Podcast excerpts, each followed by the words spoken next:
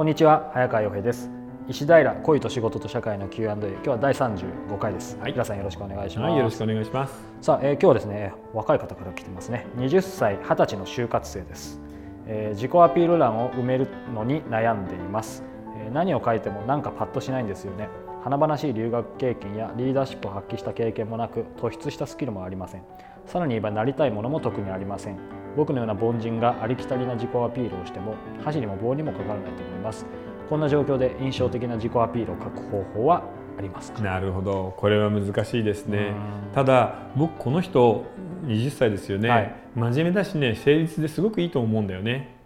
今そのエントリーシートに自己アピールを書くために留学したりボランティア活動したり、えー、クラブの部長に無理やりになったりするっていうようなこう虚しい役作りみたいなのが大学生ですごい流行ってるじゃないですか、うん、そういうのが嫌ででも箸にも棒にもかからないけど自分は自分でいいんだっていうふうに思ってると思うんですよ、うん、なのでそこをきちんと出したらどうでしょうね。きちんと出す。そう自分は今何もない何者でもないけれど、うん、えー、やる気はあるしこの仕事頑張りたいんだっていうようなことをきちんと書けばいいんですよね、でそこでなんかあの何でしょうね留学したからどうのとか、えー、どこかの部の副部長だったからどうのっていうのは大したことないと思うのね実は。それに社会人から見るとまあ正直言ってあの華麗な経歴なんて大学生の華麗な経歴なんかゼロじゃないですか。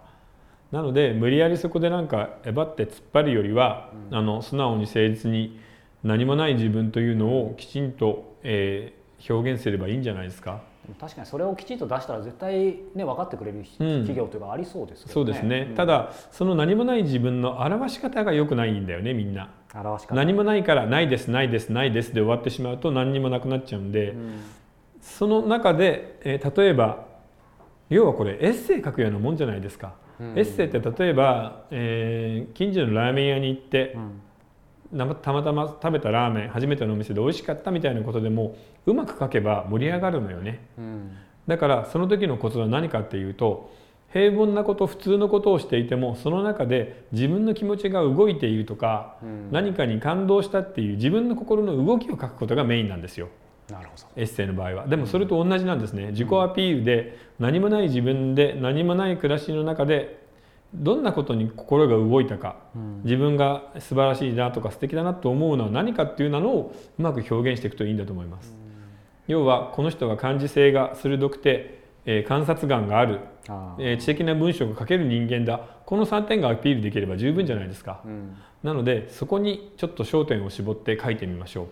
普通の暮らしの中で自分の気持ちが動いたことをきちんと簡潔にユーモアを持って書く、それができたら僕だったら、えー、合格点を上げると思います。そうね、表面的に留学うんとかなんかすごい経験ってもちろんそれはそれで悪くないのかもしれないけど、はい、そっちのその人の持ってる感性とか資質大事ですよね、うんうん、そう。だって留学したってさアホなやつはさ海外に行って日本人としてするんでずっと遊んで日本語だけ喋って帰ってくるじゃん、うん、で変な薬覚えてくるんだけなんだから全然大したことないよ。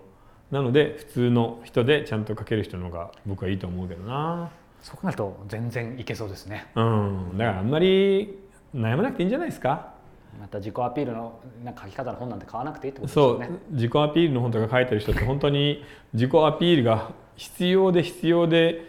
どうしようもない生き方をしてきた人だからね。もういいよ就職本なんてもうゴミばっかりなんだから。